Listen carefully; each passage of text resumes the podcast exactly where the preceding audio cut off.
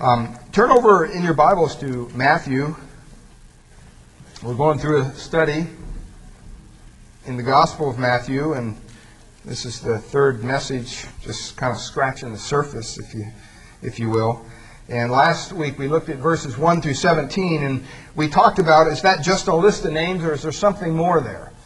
And um, we talked a little bit about how important the lineage and the genealogies and everything were to the uh, Jewish mindset, how they spoke of their tribal location, how that was so important, how it, it was used in transacting real estate. Um, also, it was a, a real uh, test of their lineage. Um, sometimes when they would move from here to there, uh, they didn't have any records, and so people would show up and say, "Hey, I'm of the tribe of Levi," and they had to have some proof of that. They had to have some. Uh, I'm the father of so and so, because certain people just kind of wanted to uh, claim that they were priests, but they weren't, and, and, Israel obviously protected that. So they had some tests of their lineage involved, and also they used the Romans used it for taxation. Not much different than our IRS today. But we looked a little bit about that last week, and um, uh, today I want to kind of look at a different aspect of the the, the genealogy, and um, I think one thing that is important to understand that this the, genealogy that we're looking at here in, in Matthew is not just a list of names. There's something more there to it. And I think it's something uh, practical for us uh, that we can apply to our lives as well. Um, but as we sang some of these songs this morning, and as God has moved our hearts to worship Him, uh, one thing that Matthew presents is that Jesus is the King. Amen? He's the King of kings and Lord of lords, and there's, there's no other king like him. Because, see, back in that mindset, when a king came to rule, that's exactly what they expected him to do. They would rule with an iron fist. And we're going to find out just by looking at this genealogy a, a little closer that Jesus Christ was truly the king, but he was truly the king of grace. He came to extend God's grace, God's favor to man. And it really shows us throughout this genealogy that God is no respecter of persons, which is kind of interesting to me. We know that to be true, but you think that if you were going to set up a king, especially your own son, that you would have, you know, just this pristine genealogy, that everything would just be right in place and everything would be perfect. Everybody named in the in the family tree would just be stellar, you know. Well, that's not the case. And what that shows us is that, that when we look at this genealogy closer, we see the theme of grace kind of spread throughout like a thread through these lives. Now, take heart, we're not going to go through this genealogy name by name by name. Uh, it was all I could do last week was just to read it to you, okay, and get through it. And I botched some of the names at that. But uh, for the most part, um, there's a lot more that, to hear than, than meets the eye. And today we're just going to kind of uh, look at the surface of this. But the first thing I, I see that, that's interesting to me is that God, in, in verse 16, jump all the way to the end of the genealogy. In verse 16, it says, And Jacob begot Joseph, the husband of Mary, of whom was born Jesus, who is called Christ. Now, as we look at the idea of grace, we all know what grace is, right? Grace is God's what? Unmerited favor. It's something that we, we don't earn. He just he, he, he, he lavishes it upon us. And God wants us to see the grace in the, the whole setup of the birth of Christ as we look through this. And Mary, who became the mother of the Messiah and the, the Son of God, um, Nobody knew about Mary before this. There's not a lot of information that we have about Mary. There's some cousins and things like that tied in here a little bit, very loosely. But for the most part, we don't have a lot of background on Mary. She just kind of pops on the scene here. And I don't want to rattle your boots too much this morning or shake you up too much, but I want you to understand that Mary, the mother of Jesus, she was a sinner beloved. She was a sinner just like you and I. Now,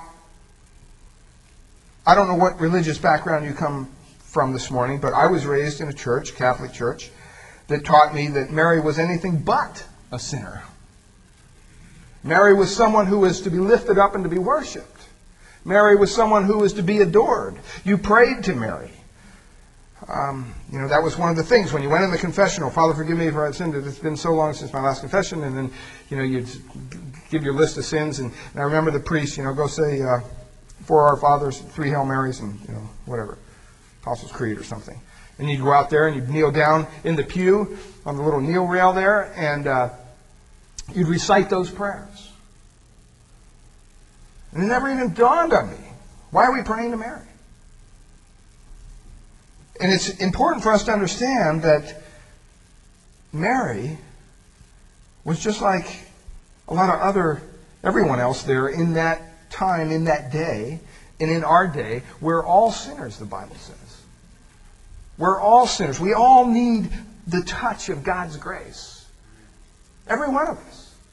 If you're sitting here this morning and you say, well, brother, not me, you know, I'm pretty good, I do this. You know what? I grew up in a family, a Catholic family, that, you know, I was surrounded by brothers who were, um, I guess for lack of a better term, just hellions. They just, you know, they were just caused problems. Some more than others. And uh, one of them's a pastor now, and, and he was probably the worst of all. But you know, as I look back on that, and I'm thinking, when somebody first shared the gospel with me and said, you know what, Steve, you need to come to Christ because, you know, you, you, you need the grace. Oh, yeah, wait a minute, wait a minute. You know, I, I'm a Catholic. I'm an altar boy. Do you know who you're talking to? You know, uh, it, it wasn't pride. It was just misunderstanding on my part. I just thought, what are you talking about? I need the grace of God. I'm a Catholic for goodness sakes. Why would I need the grace of God? I belong to the church, the Catholic Church. I go to Mass faithfully every week, go to confession once a month. Go do the, you know, the, do the, the ashes on the head and the, you know, the, the, the, the, remember those, have you ever gone through confirmation in the Catholic Church when you went up there and that priest took those two white candles and put them up to your neck and they prayed a prayer? And, oh, I just remember the, the, the smell of the incense was incredible, but then also the coldness of those candles on my neck just sent chills down my spine. I just remember certain things about the Catholic Church, the stations of the cross, all these things, and that's what I was raised with. And so, if somebody would have came to me and said, you know what, Mary was a sinner, I probably was ignorant enough as a Catholic to, I wouldn't have reacted. But when we understand what the Catholic Church teaches concerning Mary, it's anything but she was a sinner. And I'm not here to bash the Catholic Church this morning. Trust me, I'm not. I'm here to give you a fuller understanding of, of what they believe concerning Mary. And whether it's you're worshiping Mary or you're worshiping your, your new car or your new motorbike or your new house or your new job, anything that comes in between us and God as far as worship is wrong. That's what the Bible clearly says. Well, the Bible tells us that Mary had to be a sinner because she was just like everybody else. She was probably better than most. And no doubt she had a, a deeply devout religious life, but she was a sinner who needed a Savior. And if you would have compared me to my brother back then, you would have said, well, you know, it's like night and day. Steve's a good guy compared to him. And that's what I did when somebody shared the gospel with me. I was comparing myself to my brothers, saying, hey, I'm not like them. And finally, somebody had to say, you know what, that's not the standard. The Bible says that all have sinned and fall short of the glory of God. And if that's true, all means all. That includes Mary. I can go a step further. That even includes the Pope, beloved. You may find that hard to swallow this morning. But I want you to open your mind a little bit in love and let's see what the unbiblical exaltation of Mary is, but then also what the scriptures teach. But Mary was a woman who needed a Savior. The Lord Jesus Christ had to be a Savior to her as well as her own Son, which is incredible when you stop and think about it.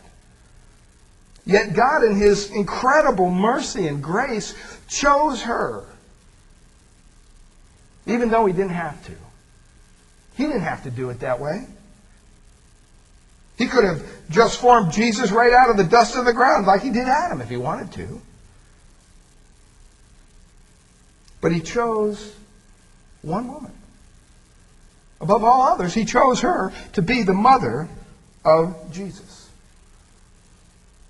Not that she deserved it. Not that there was a line of women standing in line waiting for this. She got to the head of the line. It's like, you know, you, did you read the news this last week or watch on the on the uh, television? You know, they have this PlayStation 3, I guess. Sony came out with this thing. I mean, it's incredible the ruckus around these little games. I mean, you have literally people shooting each other over these. You go on the internet, and this, something that sells for $600 is, is going for in excess of $2,500. I mean, it's, it is. It's crazy. Well, there wasn't any kind of a, a ruckus about, well, no, I want to be the mother. I want to be. No. God sovereignly chose Mary. Well, let's take a step back and just kind of understand some of, and we're just scratching the surface. This is not a, a kind of a, a sermon on Mary herself, but I want us to give us some clear understanding of what the Bible says, but also, from my own upbringing, what the Catholic Church taught me about Mary and how unbiblical now I see it to be. Because you have to understand the Roman Catholic Church has elevated Mary to a place of just incredible uh, heights. And I'm sure that if Mary knew about it, uh, she would be rather upset. Uh, some of the things that the Catholic Church, some of you who were raised in the Catholic Church, come out of that, or maybe you're still in it, you understand that. You understand what they teach about Mary, or maybe you don't. I didn't. I was kind of an ignorant Catholic. Even I was an altar boy and all that stuff. I just went through the, the motions. But one of the first things that you understand about Mary is that she was sinless. She was sinless. She was perfect in every way. She never sinned. You say, well, how about, you know, when she was uh, when she was born? Didn't she sin when she was born? No. Because the Catholic Church teaches that Mary, as well as Christ, was born of a virgin. That the Mary was, was born of a virgin just like Jesus was born uh, out of her virginity. And so they claim that Mary was sinless. Now, that flies in the face of everything Scripture teaches about anybody because it says that all have sinned and fall short of the glory of God. It doesn't say some or it doesn't say all but Mary. It says all. And we're going to find from Mary's own words that she recognized herself as a sinner in the Scriptures. They also maintain that Mary maintained per- perpetual virginity. Um, in other words, she never had any children. She never had any sexual relations at all with anyone. And you find that hard to believe because the people who knew her were able to recite all the names of her children. And it, it, you know, we, we see that. They also believe that Mary was sinless. She was immaculately conceived. She was born of a virgin. She maintained her virginity. And this is kind of mind blowing, but they also believe that Mary is co redemptrix with Christ. In other words, as Christ redeems us from our sin, he purchases us from our sin by his death on the cross. What the Catholic Church teaches is that, well, Mary, along with Jesus, purchases our salvation. That she's on an equivalent plane in saving us. And you can go to any Catholic theology book and find this stuff. I'm not making it up. She's also not only co-redemptrix, but she's also co-mediatrix, which means basically that she, along with Jesus, is our mediator. See, that's why in the Catholic Church you pray to Mary. Because you really believe that she's hearing your prayers, and, and to get to Jesus, you have to go through his, his mother, because who would be more compassionate than his mother? And so you go through Mary to get to Jesus to get to God. There's only one problem with that. Because if she's co-mediatrix, that means there's how many? Two mediators between God and man. There's Jesus and his mother Mary. Well, the Bible says in 1 Timothy chapter 2 verse 5 that there's one mediator between God and man. Only one. And that, that one is the Lord Jesus Christ. So you can see where this teaching kind of flies in the face of some scriptures that we know to be true.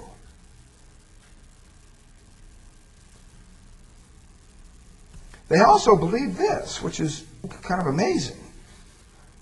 They believe that Mary never died. That she assumed into heaven and she never died. Because she was sinless and she was virgin born. And if you stop and you look at those things, that she's a mediator, that, that she's a redeemer, that she assumed uh, from, from, uh, from earth right directly into heaven, that she was sinless, that she was immaculately conceived. That mirrors, beloved, exactly what the Bible teaches about our Lord and Savior.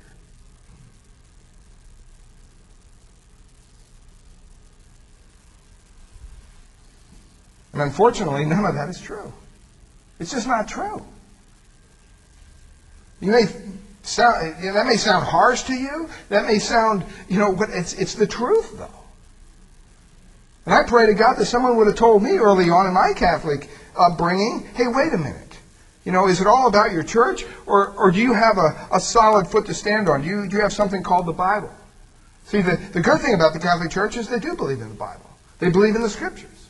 You can take any Catholic and show them the Word of God. As somebody did me one day, and my eyes were open. I thought, wow, this is interesting. And we have a foundation upon which truth is built on. That's the Word of God. See, it would be a wrong thing for me to sit up here and say, well, you know what, we know the Bible teaches uh, this, that, that you know, uh, that it's, it's one husband, one wife for life. We know the Bible teaches that. But, you know, here at Grace Bible Church, we have another little booklet that we pull out now and then, and it's called, you know, the Doctrines of Grace. And the Doctrines of Grace say basically that it's okay if you have one or two wives or one or two husbands. It's no big deal. You would say, hey, wait a minute. No, that's not right. That's wrong. There's something wrong there.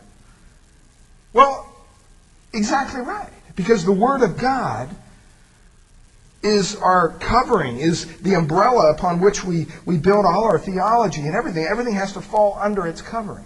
So if I'm up here saying something that's out in left field, hopefully one of you can come up and say, hey, you know what? You know, you said that it's, it doesn't have to be one husband, one wife for life, this kind of a thing. And, you know, you can have, where do you find that in Scripture? And if I whip out my little doctrines according to grace or whatever, you know, you can say, no, no, I'm not interested in your little writings. I'm interested in what God's Word says. And unless I could show you truly from God's Word, then I would have to say, you know what? I'm wrong. And that's where we're at with a lot of, uh, of, of folks who are brought up in the Catholic Church. They have the Bible, but they also have what we call the traditions of the church. And the traditions of the church teach certain things. And those certain things are hard to let go of. And sometimes, even when you show them in Scripture, Here's what it says about this. Here's what it says about that. They say, well, you know, but the church holds to this. See, that's why it's so important, beloved, that, you know, that's why when you come to Christ, you make Jesus Christ. You, you, you acknowledge Jesus Christ as your Lord and Savior. There's nothing else. There's no other church. There's no, nothing else that fits into that formula. He is the only one that we worship. He's the only one that we follow. His word is the only instruction book, you know, Bible basic instructions before leaving earth, that's what he left us with. We don't come up with our own little deal over here on the side.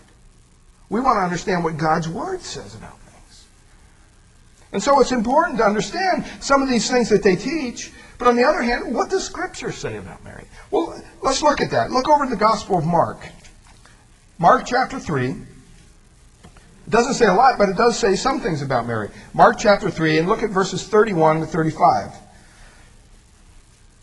And I'll just read this for you here. Mark chapter 3, verses 31 to 35. Then his brothers, who's Christ, talking about the Lord here, and his mother came, standing outside, they sent to him, calling him.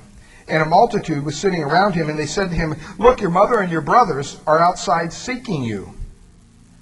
Look at what Jesus says. But he answered them and he said, Who is my mother or my brothers?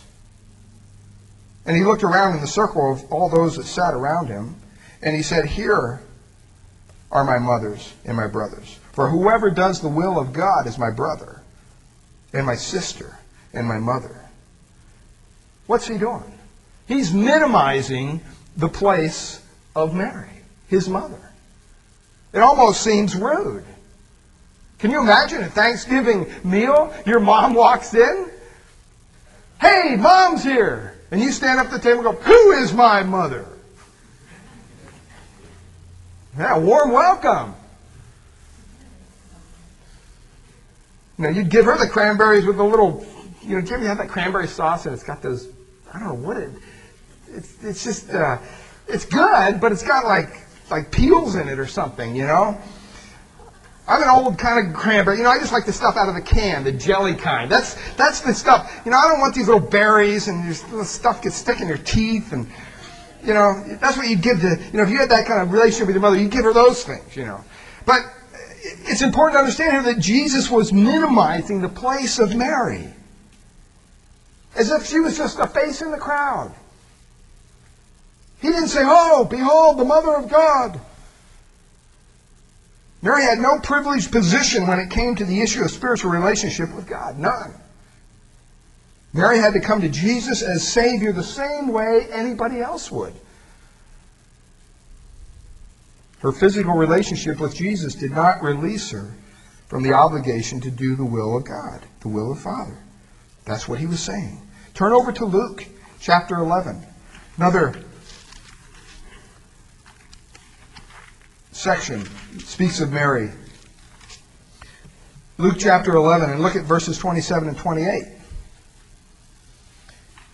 Luke 11, 27 and 28 says, And it happened as he spoke these things, who we're talking about? We're talking about Jesus once again, that a certain woman from the crowd raised her voice and said to him, Blessed be the womb that bore you, and the breasts which nurtured you. But he said, more than that, in other words, blessed more than that are those who hear the word of God and keep it. See, Jesus saw the real issue here. There was nothing specially worthy of worship concerning Mary. The real issue in any Christian's life, in anybody's life, is are you obeying the Word of God? Mary needed to hear that just as much as anybody else. That's what, that's what the Christian life comes down to. It comes down to, you know, people make it so complicated sometimes.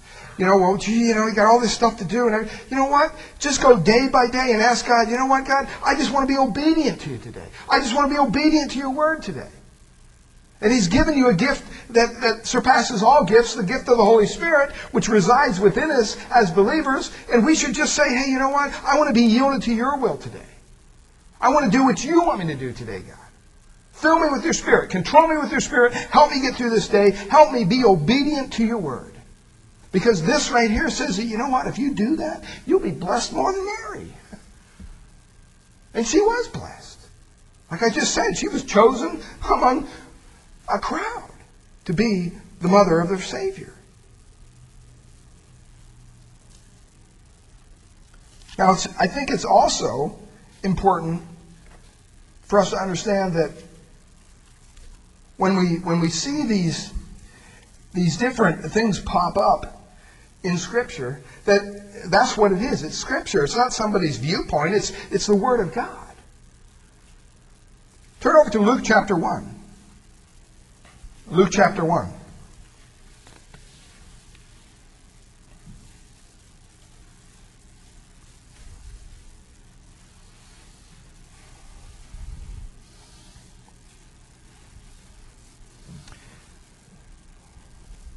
This is talking about the virgin's name Mary, and it says, And having come in, the angel said to her, Rejoice, what? Highly favored one. The Lord is with you. Blessed are you among women. Well, sure. Blessed are you, highly favored. You know what highly favored means? Highly favored means that you are, are that, that God's grace is divinely set upon you in a special way. You're endued with God's grace. That's what that means. Mary needed God's grace, beloved. And grace is simply that unmerited favor given to who? Given to sinners. if you're not a sinner, you don't need the grace of God. You'll get to heaven on your own because you're perfect. Can I see how many hands here are perfect? yeah. You know,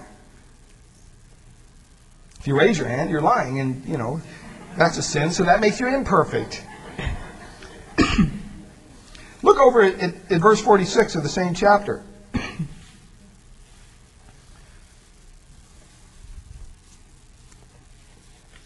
46 and 47. And this is kind of the, the Song of Mary, some call it. It says in, in 46, And Mary said, My soul magnifies who?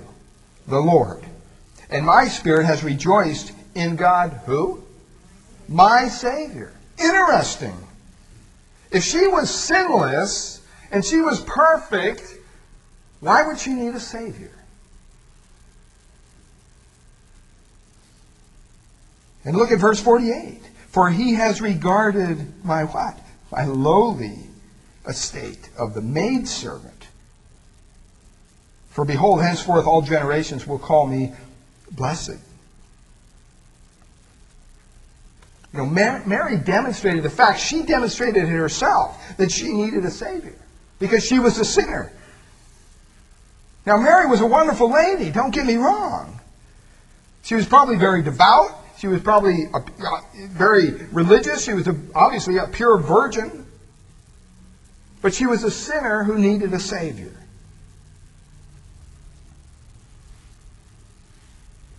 Do you see where God's grace comes into this genealogy?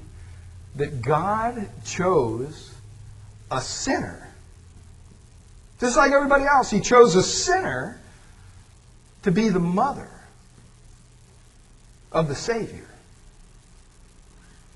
I, to me, that's incredible. I mean, if I was God and I was going to have a son born on earth, I would, I would put a search out. You know, it'd be like, you know, kind of mother idol or something, you know, teen idol kind of deal. You know, okay, you know, we're going to have tryouts. You know, and you'd have to be verified that you're a virgin. Oh, all that you'd have to go through all sorts of things. And if there was anything tawdry in your background, well, you'd be eliminated immediately because this is going to be the mother of of the Savior of, of mankind, the mother of Jesus Christ. But God picked somebody basically out of almost obscurity who acknowledged her need, who acknowledged she was a sinner who needed a Savior. I see God's grace in that. And that shows us that, you know what?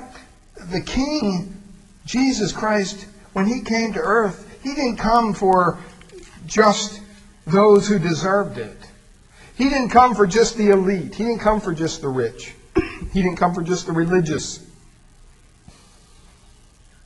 He came, beloved, because he knew that everybody needed God's grace.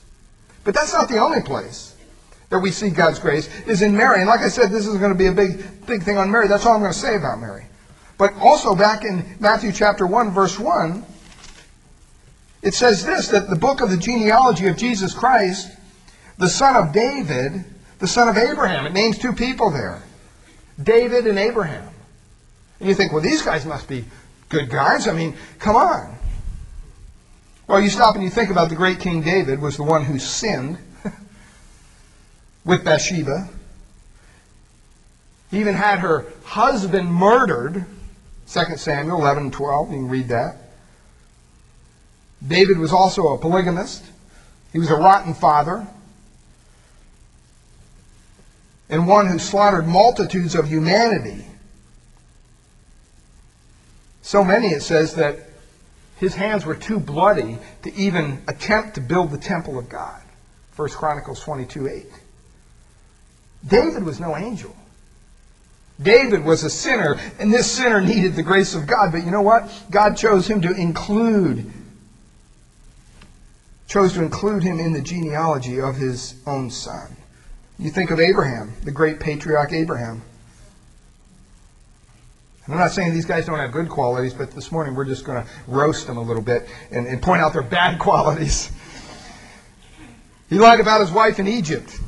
Remember? Brought them both into shame, Genesis 12. He disbelieved God's promise concerning his son, and then he committed adultery with Hagar. And then he lied again about Sarah being his sister. And here you find these two sinners, and yet their seed was, of their seed was born the Son of God. See, that's grace. These guys didn't deserve that. These, are, these guys aren't in the like top ten of you know uh, spiritual men back then. I mean, obviously God used them in a magnificent way. Don't get me wrong, and we don't want to belittle that. But we also want to show you that you know what they needed God's grace, like we all do.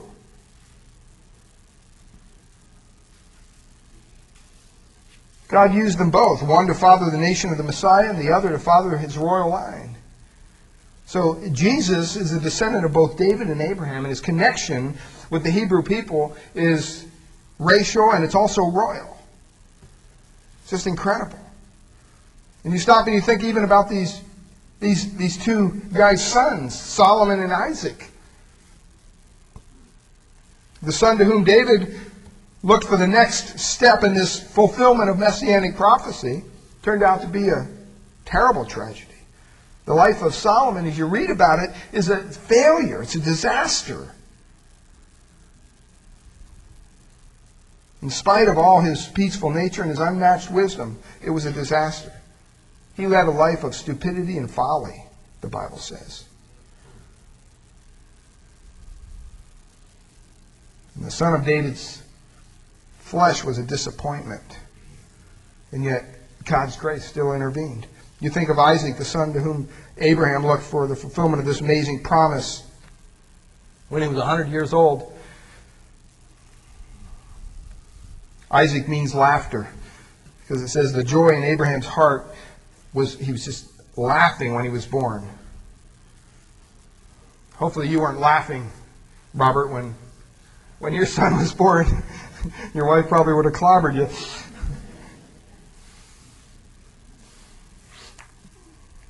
But here you see Jesus Christ, the son of David and Abraham, and they, they overcame all these failures and to be included in the line of the Messiah. But God's grace isn't just for one choice woman or these, these two men. In verse 17 of chapter 1, it says very clearly that so all the generations from Abraham to David are 14 generations. This covers three eras. And then it goes on, it says, from David until the captivity in Babylon are 14 generations. And then it goes on, it says, from the captivity in Babylon until Christ are 14 generations. The first period that Matthew mentions is the period of Abraham, Isaac, Jacob, and the judges. And it was a great period of, a lot of things went on there, but it was a period of birth and, and, and kind of the establishment of Israel as a nation. Then you think from David to Babylon was a period of decline and kind of everything went downhill.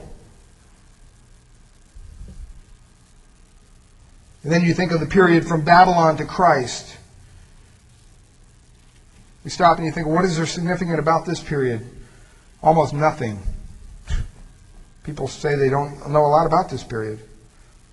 It's just a kind of a shroud of darkness so you have these three er- eras of generations going on, and, and God includes them.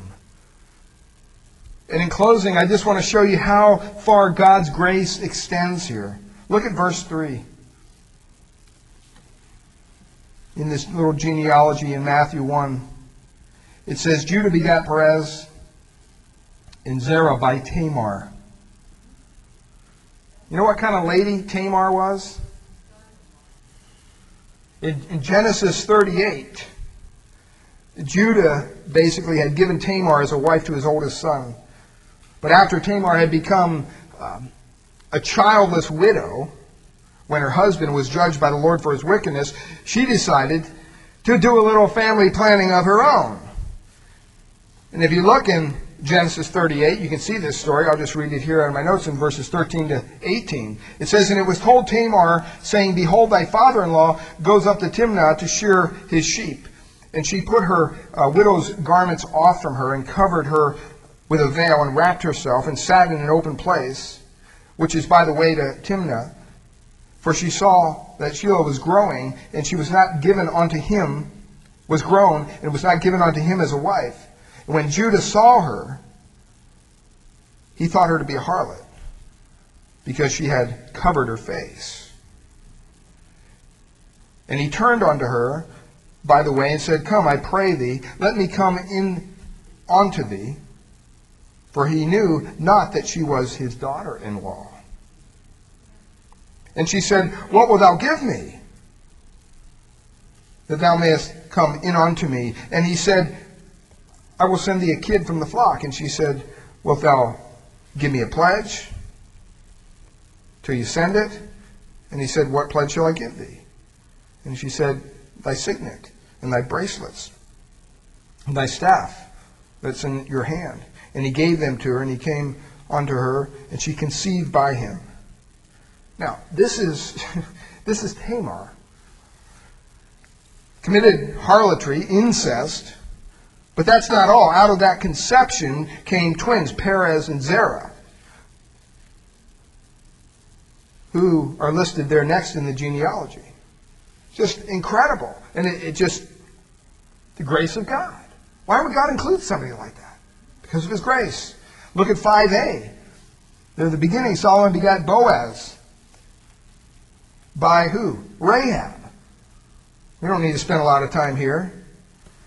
When you say Rahab, does the word harlot come to your mind? Well, it should. that's what she was. She was a Gentile. Now remember, this is a, a book that's mainly written to Jews. And they include a Gentile in the genealogy? Once again, the grace of God. Joshua 2 tells us about the story of those spies she hid in her house in Jericho. And from that prostitute came Boaz, a very godly man. And then thirdly listed here is Ruth, also in verse 5. You say, well, Ruth wasn't a prostitute. No. Ruth was a lovely lady, I'm sure. She was not guilty of incest, no. But she was also a Gentile. She was an outcast. And it's just not something that you would include in a genealogy for the King of Kings, the Lord of Lords, outside of the grace of God, of course.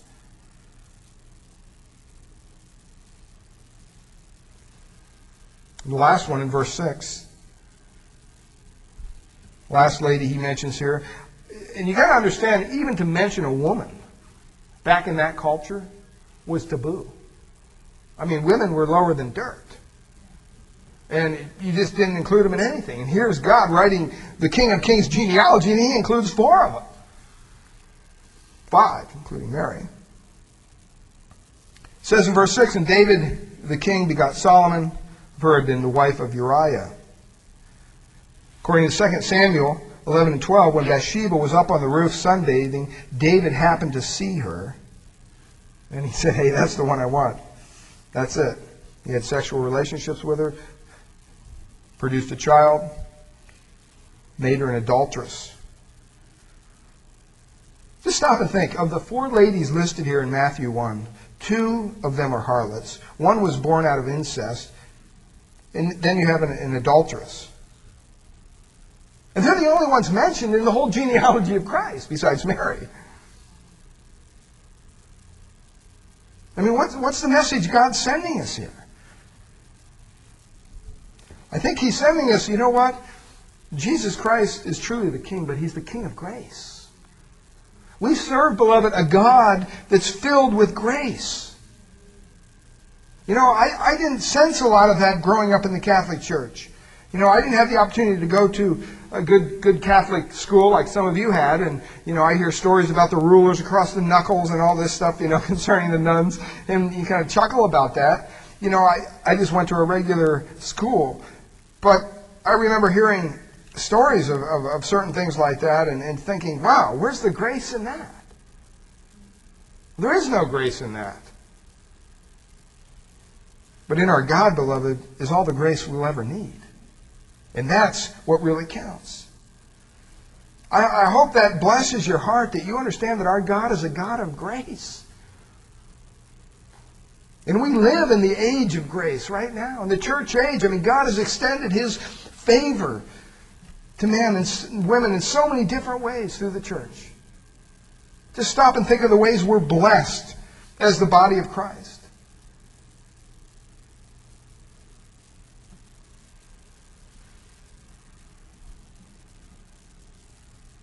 So many people are so concerned about their, their background and their pedigree and all this line of purity. Not God. He says, hey, if it wasn't for grace, none of you would even exist. That's why the Messiah came through a nation whose history was a degenerate one at best, whose greatest leaders were sinful men, and yet he was the King of Kings. I just want to leave you with this verse over in Matthew 9, verse 13. As we enter into this Thanksgiving season, we have a lot to be thankful for. But first of all, we should be thankful for God's grace, for His mercy upon us. In verse 13 of Matthew 9,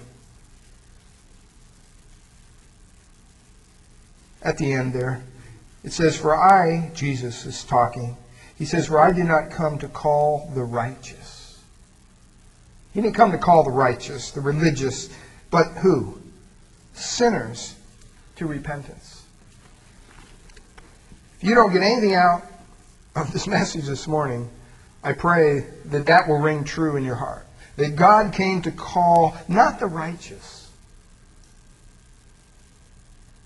but sinners to repentance. You say, well, why is that? Because sinners are the only people that have to repent. And the Bible says, once again, we're all sinners. We're all in the same boat. And it's, it's kind of headed over the falls.